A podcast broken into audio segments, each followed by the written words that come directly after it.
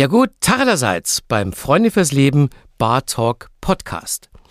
Mein Name ist Markus Kafka und ich treffe mich hier mit bekannten Persönlichkeiten an der Bar, um mit ihnen ein Gespräch über die Herausforderungen des Lebens, ihren persönlichen Umgang mit Krisensituationen und ihr Wissen über seelische Gesundheit zu führen. Selbstverständlich betrinken wir uns dabei nicht und das liegt nicht nur an der frühen Uhrzeit.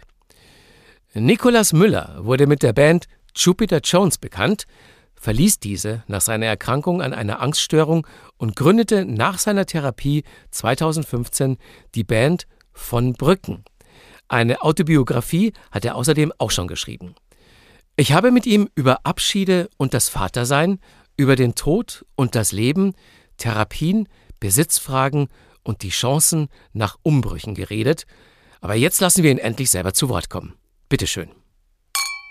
Wir haben jetzt in Realzeit Mittwochnachmittag ja. in Berlin. Äh, wann hast du das letzte Mal deine Tochter gesehen? Ähm, gestern. Gestern, ja.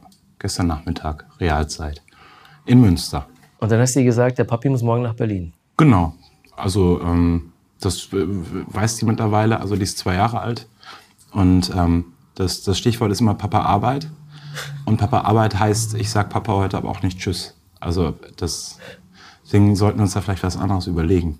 Papa hätte aber gerne, dass sie Tschüss sagt, oder? Ja, natürlich. Ja, ja klar. Ist ja, ist ja völlig herz, herzzerreißend, wenn man, also vor allen Dingen, weil, also in erster Linie, weil sie dann so trotzig ist und, und, und auch irgendwo traurig.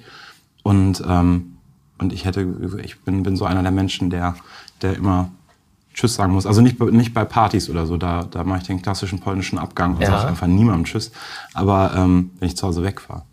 Aber das, das, man, man kann es ja immer so ein bisschen zusammenmogeln. Die ist ja erst zwei und ich bin sehr groß und, und habe lange Arme und kann sie dann einfangen. Aber selbst wenn sie nicht Tschüss sagt und du deswegen ein bisschen traurig bist, äh, Hauptgewinn in deinem Leben? Total, absolut. Also ich kann von all den Sachen, die ich bisher erlebt habe, wo ich gesagt habe, so okay, viel toller kann es eigentlich nicht werden, war das tatsächlich, ähm, ja, also war gleichermaßen ähm, besorgniserregend, so für einen Moment, weil man, oder man sorgt sich ja eigentlich ständig irgendwie so ein bisschen. Wobei wir nicht, keine Helikoptereltern sind, überhaupt nicht. Ähm, wenn die, wenn die sich ablegt, wenn die sich irgendwie auf die Nase legt oder so, dann passiert das halt. Ja. So, dann, dann gucken wir nach und wenn alles noch dran ist und alles einigermaßen gerade aussieht, dann wird halt weitergespielt. Aber ähm, ja, das, also ich habe hab echt eine Zeit lang gedacht, so um Gottes Willen, ne, das ist, das ist so eine Aufgabe, da weiß ich nicht, ob ich der gewachsen bin. Und ähm, dann, als die Aufgabe da war, war das der absolute, totale Hauptgewinn. Ja. Woher kamen die Zweifel, ob du der Aufgabe gewachsen bist? Naja, also erstmal natürlich, ähm, ich, ich glaube, das ist eine Frage, die sich jeder stellen sollte, der zum ersten Mal ein Kind kriegt, weil das ist das ist eine Aufgabe, auch wenn man die sieht im Freundeskreis. Ich habe viele Freunde, die halt auch Kinder haben. Ich habe drei Patenkinder. Das ist alles schon mal gesehen, aber ich habe es nie wirklich selber in diesen 24 Stunden äh, Turnus ähm, mitgemacht. Ich glaube, das ist eine total vernünftige Frage. Und dann natürlich kommt, kommt halt mein Job dazu, der total unstet ist, bei dem ich auch nicht weiß, wie lang es noch weitergehen kann. Kann halt von heute auf morgen vorbei sein. Und ähm, dann hatte ich halt ja einfach auch eine ganze Zeit lang eine ganz mächtige Angst. Und das war was ähm, bei, also das war so ein Thema, bei dem ich gedacht habe, das soll nicht aufs Kind abfärben. Mhm. Und ähm, das wäre ganz, ganz schrecklich gewesen. So, dass, wenn es dann tatsächlich so weitergegangen wäre, ähm, das, das versteht ein Kind, glaube ich, nicht. Dazu muss man sagen, dass deine Frau ja auch äh, genau in der Phase schwanger war und das Kind ja dann im Prinzip auch zu einer Zeit kam, in der es dir überhaupt nicht gut ging. Genau, ja. Also das, meine Frau war kurz vor hochschwanger, als ich beschlossen habe, ähm, aufgrund meiner Angst bei Jupiter Jones auszusteigen. Und ähm, als das dann ausgesprochen war, das war, glaube ich, eine Sache, die über kurz oder lang hätte passieren müssen, um einfach wieder gesund zu werden. Und dann gab es aber diesen konkreten Moment, in dem wir es halt einfach aus der Not heraus tatsächlich ad hoc beschließen mussten, sowas, wie geht's überhaupt weiter? Ähm, ich glaube, alle haben sich Gedanken darüber gemacht, das ist ganz klar, aber, aber ich glaube, alle hätten es auch gerne noch ein bisschen herausgezögert. So, also es wäre schön gewesen, wenn es noch weitergegangen wäre, sagen wir es mal so. Ähm, als ähm, die Entscheidung dann aber gefällt wurde, ähm, bin ich raus vor die Tür und hab, hab halt echt geheult wie ein Schlosshund, aber das war so, war auch so ein Katharsis-Heulen. Das war so, okay, alles klar, jetzt da, da endet jetzt ein Kapitel, aber ich kann endlich gesund werden und da ist dann tatsächlich die Tatsache, dass ich mich total halt auch auf meine Tochter gefreut habe, ähm, die, die hat da eine Menge weggemacht. Also ich bin, bin der eigentlich, ähm, ich bin da eigentlich viel mehr schuldig als, als sie mir, so wenn man da überhaupt von Schuldigkeiten sprechen kann. Aber die hat, hat mir viel mehr gegeben bisher, als ich ihr geben konnte. Hattest du zu der Zeit zu keinem Zeitpunkt die Befürchtung, dass ähm, so eine Vaterschaft noch eine zusätzliche Belastung sein könnte in deiner Situation? Doch, klar. Das, das war, war eine ganz große Frage. Hat sich lustigerweise herausgestellt, dass ich, ähm, wenn ich mir die ganzen Papas in meinem Umfeld angucke, ähm, äh, eigentlich der entspannteste von allen bin. Ich glaube, weil ich einfach vorher schon so viele Katastrophen durchexerziert habe und immer festgestellt habe, dass sie nie stattgefunden haben. Und ähm, dann hat dieser krasse Bruch in meinem Leben, da ist halt so viel passiert, dass ich gedacht habe, ja gut, das, also ich bin, bin von Grund auf Optimist und, und hänge sehr ähm, an, an dem, was ich, was ich bin und tue. Und ähm, habe halt gedacht, ja gut, jetzt ist, eigentlich ist jetzt alles Schlimme erstmal passiert. Das heißt, das mit dem Kind muss jetzt ganz großartig werden. Das war so, so eine Form von Fatalismus. Und dann hat meine Tochter mir halt gezeigt, wie es eigentlich, wie es ohne Angst funktioniert. Weil die sind ja, also die sind ja kamikaze-mäßig angstfrei. Das ist ja Antizipation, das ist ja ein komplettes Fremdwort. Ne? Ich, ich springe jetzt mal von der Couch. So, keine Ahnung, was da unten. Ach, Steinboden, mir doch egal. Ich springe jetzt von dieser Couch. Ja. Ähm, das das habe ich relativ schnell ähm, verinnerlicht, wie schön das auch sein kann. So, äh, also nicht von der Couch zu springen, das wäre auch bei meiner, bei meiner körperlichen Konstitution, das lasse ich sein. Aber halt einfach so vor sich, vor sich hinleben, das ist, das ist auch mal ganz schön und das hat, hat sie mir beigebracht hier und da. Also Leute, die mit deiner Biografie vertraut sind, die mit Jupiter Jones als Band vertraut sind, äh, die wissen vermutlich, was damals passiert ist. Mhm. Du sprichst von Angst für alle Leute, die jetzt nicht so im Thema drin sind. Äh, kannst du noch mal einen kurzen Abriss geben, was für eine Angst es ist, wie das diagnostiziert wurde und wie sich das bei dir zu der Zeit geäußert hat. Ja, ähm, also das ist fällt ins, ins weite Feld der, der Angststörungen. Das, Angststörungen können natürlich alles Mögliche sein. Es können Phobien sein. Ähm, also auch so eine Flugangst fällt schon grob unter, den, unter das Label Angststörung. Bei mir war es allerdings eine generalisierte Angststörung. Also das heißt eine, eine stets vorhandene Furcht, ähm, gar nicht mal vor konkreten Dingen, sondern vor Dingen, die ähm, ja, einfach, einfach so eine Angst, die da war. Äh, also eigentlich zu fast 100 Prozent unbegründet und ähm, oft genug auch ohne Anlass. Und dazu kam halt auch noch so ein bisschen Pest und Cholera. Es geht, geht leider in dem Fall meistens zusammen. Ähm, halt noch eine Panikstörung, also Panikattacken, die sich darin äußern, dass ich ähm, ja, das, das ist so ein Herzrasen, Kaltschweiß, Schwindel ähm, und so eine ganz irrationale Angst, also eine ganz übermächtige Angst vor dem Tod. Also ich habe sehr, sehr, sehr oft gedacht, dass ich eigentlich jeden Moment den Löffel abgebe. Ähm, und das macht's Leben echt schwierig, weil ähm, wenn man mal gerade nicht diese diffuse Angst hat, ähm, die einem ständig im Nacken sitzt und einem so dieses, ich, ich, ich glaube, jeder kennt, kennt das Gefühl, angestarrt zu werden. So, dass, dass, ähm, halt so, dass, dass irgendjemand einem so Löcher von hinten in den Kopf starrt und brennt. Und das ist eigentlich bei einer generalisierten Angststörung so. Also irgendwo lauert immer irgendwas. Ähm, das war halt da, und wenn das nicht da war, war die große Abwechslung davon halt eine Panikattacke. Und das ist jetzt nicht so, dass, das ist jetzt kein Sparbesuch, sag ich mal. Ähm es ist in dem Fall dann wirklich so, dass man, die Symptomatik ist ja der eines Herzinfarkts nicht unähnlich. Genau, ja. Also, also man denkt wirklich, man stirbt. Man, man denkt, man stirbt. Das ist so, also äh, Friedrich Schiller hat gesagt, es ist der Geist, der sich den Körper baut und das stimmt in dem Fall tatsächlich. Also es muss noch nicht mal der Herzinfarkt sein, das ist so ein bisschen eine Frage, wie man, wie man da so konstituiert ist, wovor man die größte Angst hat.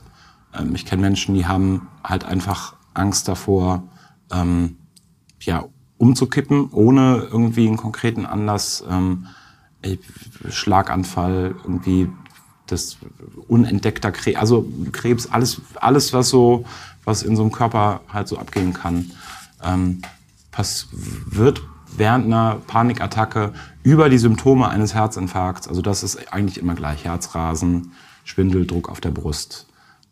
Und so die, die Wahl des Todes, die ist, die ist eigentlich relativ flexibel. Also ich hatte auch schon alles Mögliche. Wenn du, also wenn es nach meiner nach meiner Vorstellungskraft geht, hatte ich wirklich schon bis hin zu Denguefieber und so alles mal. Wann hattest du deine erste Panikattacke? Weißt du es noch? Ja, weiß ich ganz genau, weil es die ähm, bei der Trauerfeier nach dem Tod meiner Mutter war. Da habe ich in der Kirche gesessen und ähm, hatte da eine Panikattacke. Da warst du noch sehr jung. Da war ich 24, ja. Ja. Ja. Das war viel, also das war viel zu jung, um seine Mutter zu verlieren und eigentlich auch viel zu jung, um sich mit so einem Thema auseinanderzusetzen, das einem permanent den Tod präsentiert. Ja. Ähm, wie viele Panikattacken kannst du, kannst du ungefähr sagen, wie viele du hattest? Boah, ich habe hab irgendwann mal, ähm, habe ich das mal hochgerechnet. Also es gab halt eine ganze Zeit lang, da hatte ich irgendwie drei, vier am Tag, ähm, was halt wirklich, was einigermaßen ungewöhnlich ist. Ähm,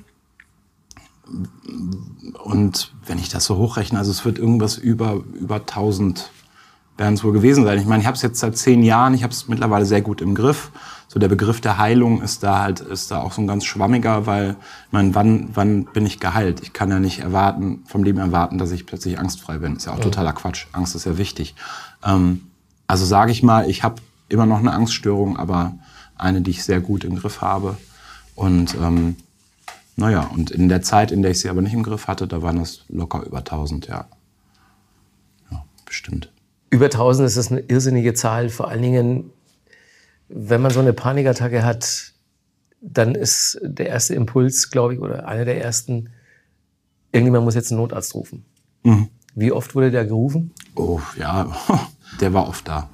Der war wirklich oft da, weil ähm, das, bevor es wirklich therapiert wurde, aber auch so ein Monster war, bei dem keiner wusste, was, was er jetzt tun sollte. Also weder ich noch meine Freunde noch meine Frau, meine Familie. Und ähm, dann ist der erste Reflex und der auch irgendwo ein gesunder Reflex ist halt den Notarzt zu rufen.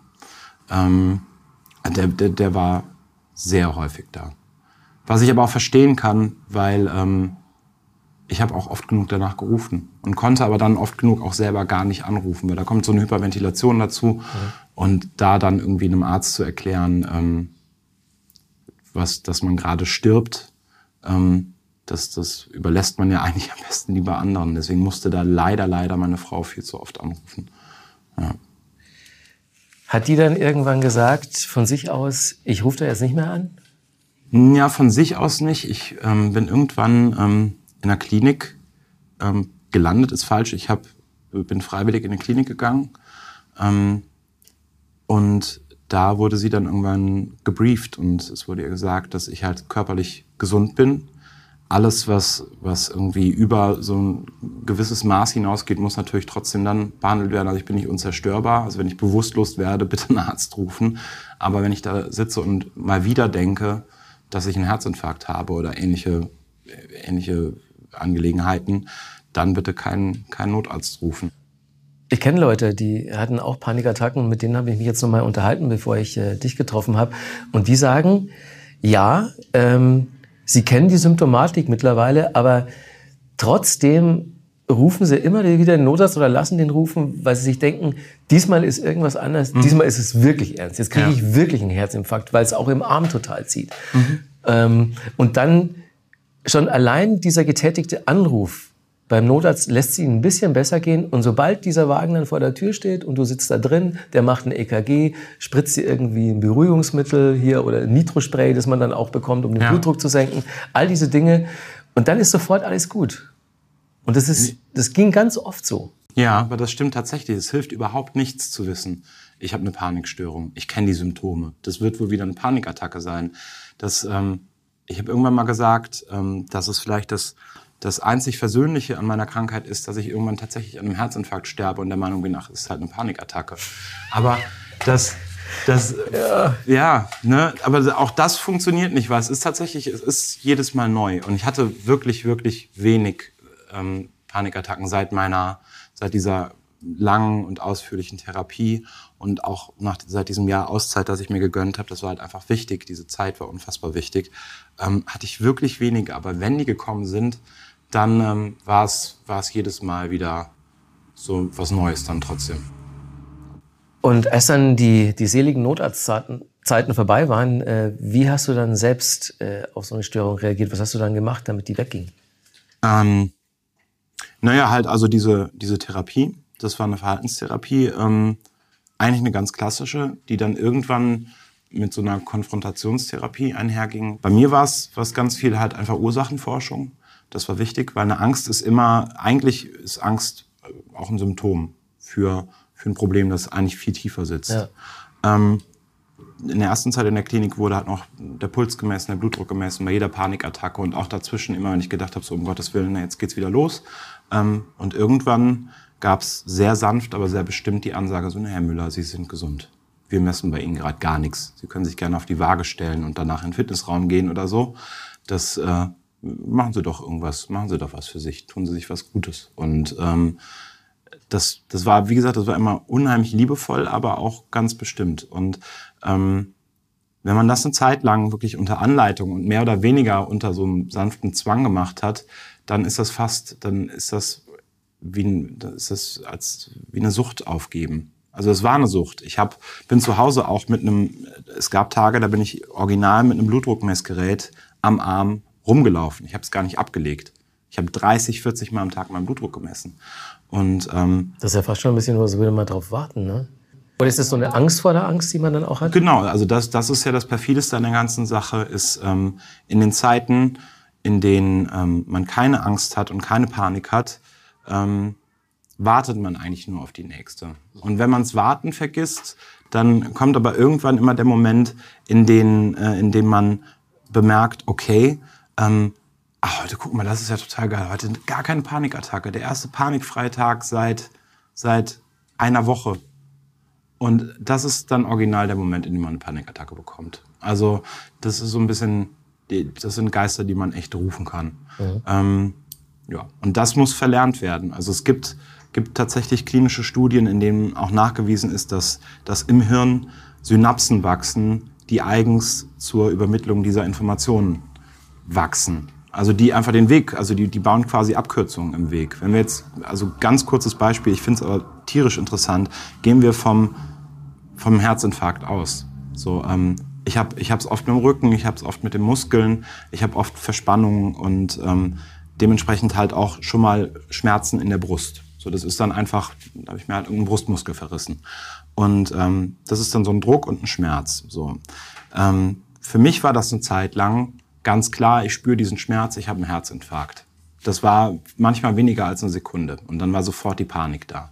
Ähm, das ging nur, weil diese neuen Synapsen da waren. Ein normaler Mensch, also ein normaler Mensch, oh Gott, wie, wie, wie das klingt, ne? aber, aber jemand, der, der halt diese, diese Leiterbahn nicht hat, der, ähm, der denkt sich, boah, Schmerz in der Brust, wo kommt denn das her? Und, und geht erstmal so einen Fragenkatalog durch, ne? wenn, über, wenn er sich überhaupt Sorgen darum macht. Und kommt wahrscheinlich darauf, ach, mich verlegen oder ich habe mir irgendwas verrissen, ähm, um dann vielleicht irgendwann in letzter Instanz doch einen Herzinfarkt zu haben. Das mag ja sein. Ne? Mhm. Ähm, bei mir war das aber, war das wirklich eine Sache von Sekunden. Und das, das sind wirklich Synapsen, die verödet werden müssen. Die müssen weg. Solange die da sind, ähm, ja, dann hat man hat, hat halt was gelernt, ähm, was wieder verlernt werden muss. Siehst du das auch so ein bisschen dich so ein bisschen als Aufklärer, jemand, der sagt so, ich will bewusst über dieses Thema reden, weil ich weiß, es gibt Leute, die fressen es in sich rein und die wollen nicht drüber reden. Ja, genau. Ähm, aber in erster Linie, weil es Leute gibt, die es in sich reinfressen. Also ich finde es, ich glaube, die könnten alle offen darüber reden. Es ist ja mittlerweile, ähm, hält auch keiner mehr hinterm Berg, wenn er, wenn er Krebs hat oder so. Und ich weiß, dass es vor zehn Jahren oder vor zwölf Jahren, als meine Mutter an Krebs erkrankte, also da, was ja auch schon erschreckend genug ist, da war das, war das ähm, so eine Art Tabuthema auch. Da hat man auch nicht drüber gesprochen. Ne? Da, hat man, da hat man das auch erstmal niemandem verraten. Ähm, ich finde, das ist ähm, natürlich, was die Symptomatik angeht, um einiges krasser. Ähm, aber im Grunde genommen ist es wie ein Schnupfen. Und das belegen die Zahlen. Es gibt so unfassbar viele Menschen, die halt unter Depressionen und auch unter Angst leiden, ähm, dass, ähm, dass es eigentlich eine Schande ist, dass darüber nicht gesprochen wird. Und hört auf, euch zu schämen für euch selbst. Das ist ganz wichtig. Es gibt keinen Grund, sich zu schämen. In Deutschland gibt es nicht einen Menschen, der nicht irgendwen kennt, der eine Angststörung hat. Ich empfinde es nicht als besonders, diese Krankheit zu haben. Ähm, und ich fände es schön, wenn das, wenn das vielen Menschen auch so geht. Weil ähm, wenn, man, wenn man eine Krankheit was Besonderes nimmt, dann, ähm, dann ist sie viel leichter zu behandeln und viel leichter zu besprechen. Und vielleicht werden dann auch viel leichter Ressourcen freigegeben. Weil was, was im deutschen Gesundheitssystem für psychische Leiden zur Verfügung steht, ist eine totale Vollkatastrophe. Das ähm, geht eigentlich so nicht. und da muss man halt, halt hartnäckig bleiben und ähm, muss jede Chance nutzen, darüber zu sprechen. Es ist ja de facto so, dass diese Angststörung ja fast so dein, dein Hauptlebensinhalt und dein Lebenstraum, nämlich Musik zu machen, mhm. zerstört hat. Ja. Du musstest äh, bei Jupiter Jones an den Punkt aussteigen, da ging es gerade richtig ab. Ähm, Still war der Riesenhit damals, ihr, ihr seid auf eine Tour gegangen. Also es war so quasi Next Level in der Band. Und ja. ein besonders heikler Punkt, um da so einen Einschnitt dann auch zu wagen. Aber es ging einfach nicht mehr. Genau. Es war an einem Punkt, an dem äh, meine Therapeutin, meine ambulante Therapeutin gesagt hat, ähm, entweder Sie hören jetzt auf, Sie machen eine sehr lange Pause, ähm, oder ich behandle Sie nicht mehr weiter, weil das ist therapeutisch nicht mehr zu verantworten. Und das war krass, weil die ist super die ist total fit. Und zu hören, ähm, also wirklich zu hören, ich sehe keine Hoffnung, wenn sie in diesem Lebensentwurf bleiben, ähm, das, das hat mir den kompletten Rest gegeben und da war dann klar, dass das enden muss. Und was hat dich dazu ermutigt, beziehungsweise die Gewissheit gegeben, dass nach einem Jahr Pause wieder für dich ein Punkt erreicht ist, an dem du dann mit so Tobi, deinem neuen musikalischen Partner, von Brücken gegründet hast? Das war dir klar, dass es wieder gehen könnte? Ja, das war, war ich alleine. Das war tatsächlich, also ähm, das war eine Entscheidung, die ich gefällt habe, als ich gespürt habe, dass es wieder geht. Da brauchte ich keine Diagnosen, da brauchte ich keinen kein Persilschein oder so. Das, als ich gemerkt habe, ähm, okay, das Glück gehabt, es ging jetzt echt schnell, ähm, riesiges Glück gehabt. Ähm, lass, lass uns wieder Musik machen das war eine, eine, Entscheidung, die nur aus mir herauskam. Und ich bin, konnte dann dankbar sein, dass es Menschen gab, die wahnsinnig genug waren, mir zu vertrauen, dass ich das auch tatsächlich bis zu Ende gedacht habe. Wie wichtig ist es dann, dass du mit von Brücken ähm, die Dinge, die dir im Kopf rumgingen in Bezug auf deine Krankheit, dass du daraus dann Songs machen kannst? Also Stichwort Lady Angst. Mhm. Das war schon, das war sehr wichtig, aber was mir auch wichtig war, ist, dass es keine Konzeptplatte zum Thema Angst mhm. werden sollte. Das habe ich der Angst nicht gegönnt und das wollte ich auch einfach nicht, ähm, das wollte ich den Leuten auch nicht zumuten. So, das, das ähm, wäre, also so ein, so ein monothematisches Thema, Album über die Angst bringt auch niemandem was. Soll ja normal werden, wenn man dann da irgendwie so, so was Tommy-mäßiges draus macht oder, oder The Wall oder so, dann. Vier. Ja, genau. Dann, dann ist es halt schon wieder so spektakulär und so besonders, dass, dass, dass glaube ich, die Leute relativ schnell das Interesse verlieren. Mhm. Wobei Tommy und The Wall ja haben ja eigentlich funktioniert. Ne? Eigentlich schon. Ja, schon ja. Verdammt. Ja. Wir, wir, wir, bringen ja noch was. Gut, dass wir darüber gesprochen haben. ähm, weil ich gerade sehe hier, du hast äh, an deinen Händen auch äh, was verewigt zum Thema. Ja. Almighty uh, Peter Gabriel, I own my fear, so it doesn't own me. Ja. Sehr, sehr wichtige Maxime. Könnte mal nachgestochen werden, aber. Ähm, Man kann es auch ganz gut lesen. Ja, ne? Wie oft guckst du das selber an, im Spiegel oder so? Ähm, das habe ich tatsächlich, ich habe es mir machen lassen, als es mir noch gar nicht so gut ging. Ähm, und da sollte es so ein bisschen wie so ein, ähm, ja, wie ein Mantra sein, das ich mir immer wieder angucken kann. Ähm, vielleicht habe ich mich damals auch maßlos selbst überschätzt und war der Meinung, ich wäre schon so weit und habe es mir deswegen dahin stechen lassen. Das denke ich nicht zu Ende. Ähm, ich gucke es mir mittlerweile sehr, sehr selten an beim Zähneputzen, ne? aber dann nur einmal vier. Ähm, weil ich einfach, ich habe das verinnerlicht. Das ist genau das, wovon ich eben sprach. Das ist dieses Lernen. Ne? So, ich besitze meine Angst, die Angst ist da, die Angst ist wichtig, die Angst hat ihre Berechtigung, aber sie hat mich nicht in ihrem Besitz, sondern ich, das ist ein Teil von mir. Ich bin der Chef und die marodieren manchmal, die Angestellten, aber das äh, kriegt dann wieder in den Griff. So ungefähr. Das ist auch so die, die grundsätzliche Perspektive und Herangehensweise für den weiteren Verlauf deines Lebens. Total, ja. Aber ähm, ich muss Gewahrsam, Gewahrsein für diese Krankheit haben. Ich muss, ähm, ich muss achtsam bleiben. Ich muss damit leben, dass das wiederkommen kann. Aber, und das hat sich die Angst, glaube ich, so nicht gewünscht und so nicht vorgestellt. Ähm, das führt zu einem Leben, in dem man unheimlich viel dazu gewinnt. Man soll es nicht meinen, aber ab einem gewissen Punkt merkt man, ach guck mal hier, ich lerne mich gerade selber kennen und ich lerne gerade, wie so ein, wie so ein Leben in Achtsamkeit funktioniert. Und das ist ein ungeheurer Zugewinn, den vielleicht viele Menschen gar nicht haben, wenn sie nicht direkt damit konfrontiert werden, dass sie, dass sie das so nicht leben. Also ich nehme ich nehm's Leben total anders wahr und, und kann auch wieder genießen. Das habe ich lange Zeit verloren. An dieser Stelle, die Stammhörer unter euch kennen es schon, möchte ich euch etwas über das Angebot von Freunde fürs Leben erzählen. Durch unsere Online- und Social-Media-Angebote bieten wir euch Informationen rund um die Themen Depression und Suizid an, wenn ihr selber mal nicht weiter wisst oder euch um jemanden sorgt, der nicht klarkommt. Startet am besten auf unserer Website unter frnd.de. Hier klären wir euch über Warnsignale, Hilfsangebote und Therapiemöglichkeiten auf. Außerdem könnt ihr über die Website kostenloses Infomaterial bestellen für euch und zum Weitergeben. Auf frnd.de findet ihr auch die Links zu unseren Profilen auf Instagram und Facebook und zu unserem YouTube-Kanal frnd.tv, wo es auch die Bartok-Serie gibt, als Videos mit vielen interessanten Leuten, die ich an der Bar getroffen habe.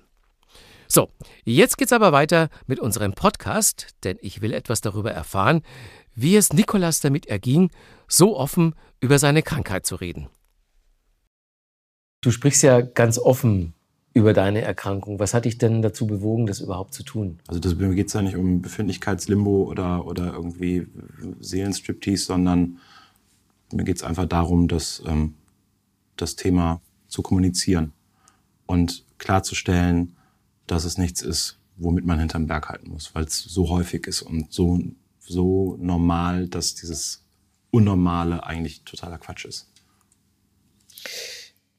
Ähm, wie waren denn so die Reaktionen der Öffentlichkeit, als sie davon erfahren haben, was mit dir los ist? Ähm, überwältigend lieb. Also ich, ich habe jetzt echt lange nach dem Wort gefischt, aber lieb ist, glaube ich, genau das Richtige. Die, die waren alle so unfassbar lieb zu mir. Also auch die Menschen im Internet, wie auch die Menschen drumherum. Ähm, Mitleid wollte ich gar nicht und das, das gab es auch gar nicht so, sondern da gab es ganz viel halt Kopf hoch und so weiter und so fort, äh, ne, was man halt so vor sich hin floskuliert. Ähm, aber man hat halt rausgelesen, dass ähm, wie, wie ernst gemeint das ist und ganz viel Verständnis und bedrückend oft sehr ähnliche Geschichten. Also ich habe unglaublich viel Post bekommen in den letzten Jahren in den letzten beiden Jahren ähm, von Menschen, die eine ähnliche, wenn nicht sogar die gleiche Geschichte erlebt haben. Was glaubst du denn, warum psychische Erkrankungen immer noch so stigmatisiert werden? Das ist, glaube ich, das, das haben wir uns so aus dem, aus dem vorigen und vorvorigen Jahrhundert noch so ein bisschen rüber, rüber geschleppt. Halt tatsächlich dieses, dieses, ähm, dieses Funktionieren müssen, dieses Leistungsträger sein müssen. Ähm, und wer das nicht ist, der ist halt nicht, der ist nicht nützlich für die Gesellschaft. So. Und da, ich glaube, das ist das, was in vielen Köpfen noch so verankert ist und dann auch von Generation zu Generation weitergegeben wird. Also ich kenne das von, von Menschen, die den Krieg äh, überlebt haben und ich kenne das von Menschen, die in meinem Alter sind. Ähm, das, das wird immer noch weitergegeben, dass so ein, so ein Mensch halt nun mal wenn er nicht gerade irgendwie aus, aus sämtlichen Körperöffnungen blutet oder irgendwelche Amputationen hat oder so, dann hat er halt gefälligst zu funktionieren. Das kann ja jetzt nicht sein, also ein bisschen Traurigkeit oder so ein bisschen Angst. Ähm, das, ja, da, da sieht man halt drüber hinweg. Wenn es nicht weh tut, weiß ich, wo kein Schnee liegt, wird gerannt, weißt du? Das ist, ähm, ja, das ist, glaube ich, so eine, so eine Maxime, die immer noch ganz viele Menschen mit sich rumtragen oder der Meinung sind, das erfüllen zu müssen. Das ist einfach echt eine saubescheuerte Leistungsträgergesellschaft, in der nicht akzeptiert wird, dass man zwischendrin einfach auch mal aus Gründen abschmiert, die nichts mit, mit die nicht auf Röntgenbildern oder MRT-Bildern abgezeichnet werden können. Übrigens, wenn dir dieser Podcast gefällt und du dich für die Themen interessierst, über die wir sprechen, kann ich dir wärmstens Kopfsalat empfehlen, den anderen Podcast von Freunde fürs Leben. Die Radiomoderatorinnen Sonja Koppitz und Sarah Steinert sprechen mit Prominenten und Expertinnen über Depressionen, Gefühle und den ganzen anderen Salat im Kopf. Hört mal rein. Sucht einfach nach Kopfsalat überall, wo es Podcasts gibt. Oder auf der Homepage von Freunde fürs Leben frnd.de slash podcast. Aber vorher machen wir mit Nikolas noch unser kleines Assoziationsspiel. Ich nenne einen Begriff und Nikolas sagt, was ihm spontan dazu einfällt. Los geht's. Ja, den ersten lass mal weg. Angst, dann. Äh, habe ich nichts zu, zu, nee, zu sagen. Es ist, es ist nicht deine Baustelle. Nee, habe ich. Rettungsanker. Boah, Assoziationsspiel, ganz wenige Worte. Rettungsanker. Ähm, das Leben als solches tatsächlich. Der, der, der, die Wertschätzung, Liebe, Freundschaft. Ja. Dann hier unser Vereinchen, Freunde fürs Leben. Fantastische, fantastische Einrichtung. Da ich leider schon Menschen freiwillig habe sehen, gehen sehen und ich weiß, dass das nicht nötig gewesen wäre. Ich, ich schätze das in höchstem Maß. Mut? Ähm, nicht das Gegenteil von Angst. Überhaupt nicht. Zeit? Ähm, rar, unglaublich wichtig und ich würde es gern beeinflussen. Ich bin aber auch do großer Dr. Who-Fan. Ich glaube, das, ist, das geht dann irgendwann damit einher. Authentizität. Ähm, finde ich, finde ich immer erfrischend, finde ich immer super und toll. Ähm, aber nichts, was man, was man erzwingen kann. Gibt, kein, nicht, gibt äh, keinen dümmeren Satz, als sei doch mal authentischer. Ach, okay. Selbstverständlich, Moment, gib mir eine Sekunde. Träume? Mm, nachts, aus irgendeinem Grund, völlig unnötig. Ich träume nur bescheuertes Zeug. Ähm, aber es sind noch genug vorhanden, um noch äh, viele Jahre weiterzumachen und eventuell das ein oder andere in den Sand zu setzen, das ein oder andere ganz toll hinzukriegen. Rückschlag?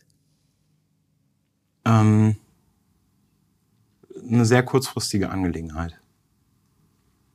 Gefühle? Äh, unglaublich wichtig, nerven aber wie Sau.